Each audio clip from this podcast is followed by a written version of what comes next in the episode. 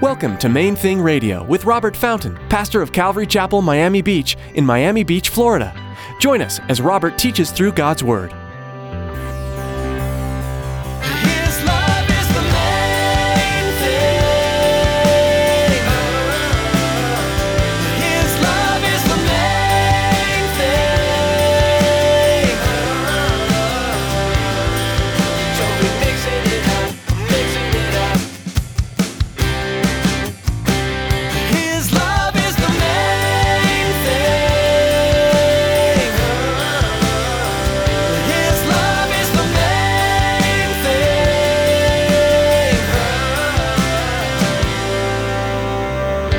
The good news is that all you have to do to get ready is just tell him, I'm not ready, and please, I want to be ready, so forgive me. The the Bible says all that's necessary in order for him to change you is for you to acknowledge that you need to be changed. All that's necessary for you to be made part of the family is that you ask. He is willing to put His Spirit inside you. He is willing. The, the, the price was paid. You're, you're already, the forgiveness is it's already taken care of. That's why He was executed.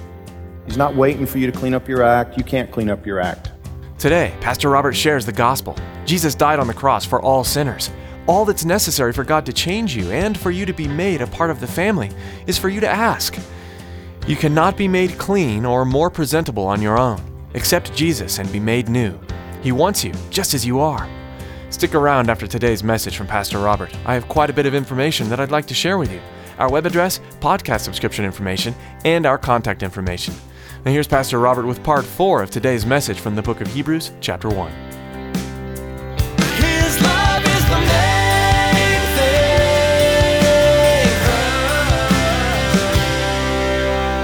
You know, what, what do they want? To ju- for there to just be crime? No law enforcement? Let's just, let's just let the criminals have Miami? That's exactly what's going to happen. Do you understand? That's exactly what's going to happen. One day, all of us who, who know and, and love the Lord Jesus and, and want His best for our lives and for our friends and our family and our, and our world, we're going to be removed. And we're not going to be here anymore. The salt, the light for the culture, for the world, going to be gone. And the Bible says that, there- that there's going to be seven years. The enemy's going to have free reign, pretty much. And, and for seven years, it's going to be absolutely horrible, unlike anything the planet has ever been through before, as a matter of fact. Listen to what Ezekiel says. And, and this is just a, it's just a glimpse. Now, you're going to have to, you're going to have to listen to this. Ezekiel 39, starting at verse 11. He's describing the aftermath of enemies coming after Israel in that period of time in there somewhere. It will come to pass in that day that I will give Gog a burial place there in Israel, the valley of those who pass by east of the sea, and it will obstruct travelers because there they will bury Gog and all his multitude. They'll call it the valley of Hamon Gog. For seven months, the house of Israel will be burying them in order to cleanse the land. Indeed, all the people of the land will be burying. Think about that. Every adult in Israel is going to have to pick up a shovel to bury their dead enemies. And they will gain renown for it on the day that I'm glorified, says the Lord God. They'll set apart men regularly employed with the help of a search party to pass through the land and bury those bodies remaining on the ground in order to cleanse it.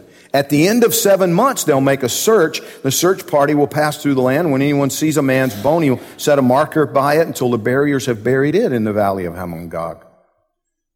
He says, thus they'll, they'll cleanse the land. What's he saying? Well, one of the things that he's saying is that there is coming a time of destruction, unlike anything we can imagine. Billions of people will die before he's done. Billions of people. But we're, we're going to be we're going to be gone, awaiting the time when we will return with him and he will establish his kingdom on the earth and for a thousand years. The Bible says that he'll govern the earth with a rod of iron. He himself, Jesus, physically governing the planet. And there will still be people free to choose, free not to choose.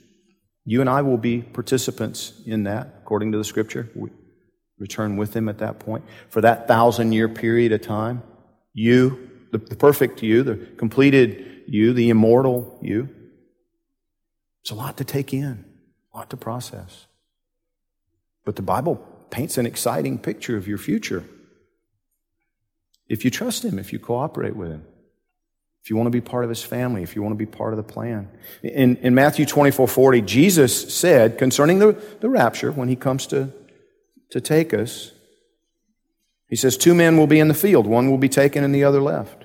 Two women will be grinding at the mill, one will be taken, the other left. Watch, therefore, for you do not know the hour. You do not know what hour your Lord is coming. But know this that if the master of the house had known what hour the thief would come, he would have watched and not allowed his house to be broken into. Therefore, you also be ready, for the Son of Man is coming at an hour you do not expect. You also be ready. He's already made it clear to us. We, we can't know exactly when it's going to be. It's going to be at an unexpected time. In another place in Matthew 24, he said it's going to be like when, you know, with Noah. People were doing what they always did. You know, they were just living their lives and they were, and then boom, it's over. That age, not the world, but that age came to a close. Well, very soon this age is going to come to a close. Now, what, what does that mean? Today? Tomorrow? Next week? 20 years from now? I don't know. I don't know. All I know is he said, pay attention. Watch, therefore. Watch. Be alert is the idea to that. You see, most of us as Christians, we're, we're, we're, not, we're not watching for that. What, I mean, really, what are you watching for? What are you watching for?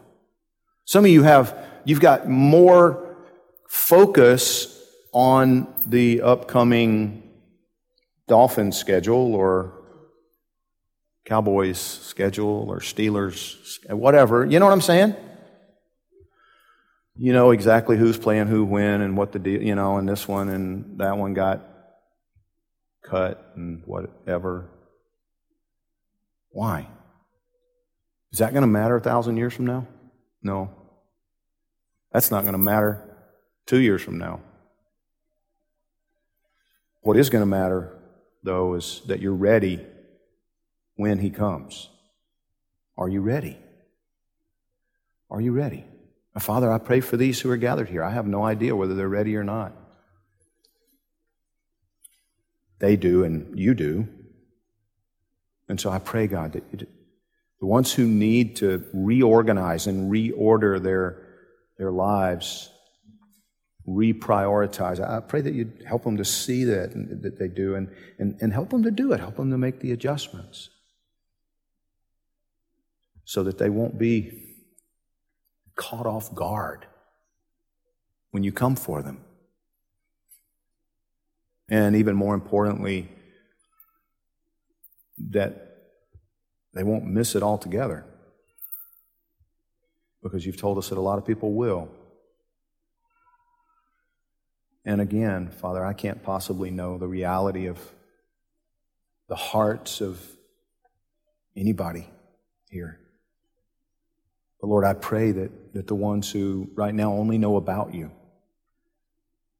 that you would today call to them and introduce yourself, that, that you'd give them the, the heart, give them the desire to move beyond knowing about you and, and to actually know you. And I ask it in Jesus' name. Amen. Now, listen, I, I've got two minutes. So please don't be distracted. I'm asking you for, for two minutes because some of you are, are, are in that place like, like I was, you know, so many years ago.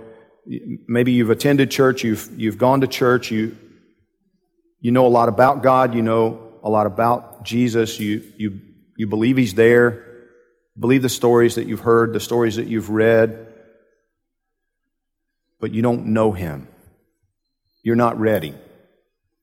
If he came this afternoon and a bunch of us were taken out of here, you would not be among us. You, you, you'd still be here next week with the chaos and the confusion and the evil and all of the things that are going to unfold for that seven year period of time. You're not ready. Now, the good news is that all you have to do to get ready is just tell him, I'm not ready, and please, I want to be ready, so forgive me. The, Bible says all that's necessary in order for him to change you is for you to acknowledge that you need to be changed. All that's necessary for you to be made part of the family is that you ask.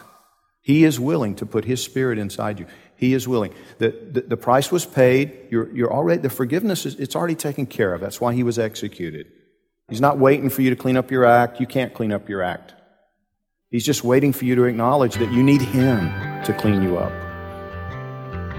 And if you're ready to do that right now, He's ready to change you. He's ready to give you life.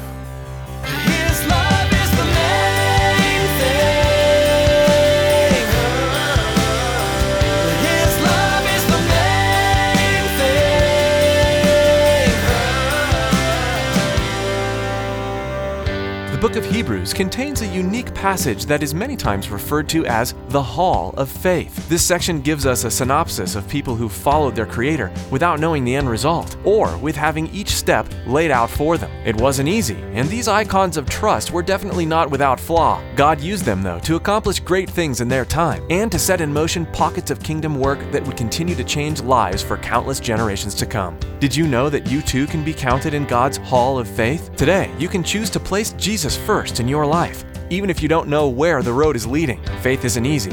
But Jesus is the greatest guide.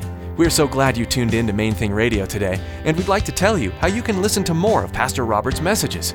Here's Tracy to share how you can subscribe to our podcast. Life these days moves fast. From one appointment to the next, most of us race through our days with blinding speed. Those in between moments are great opportunities to connect with God. Subscribe to the Main Thing Radio podcast to enjoy messages like you heard today, anytime, anywhere. Simply log on to mainthingradio.com and click on the podcast button. Thanks, Tracy, and thank you for listening to today's edition of Main Thing Radio.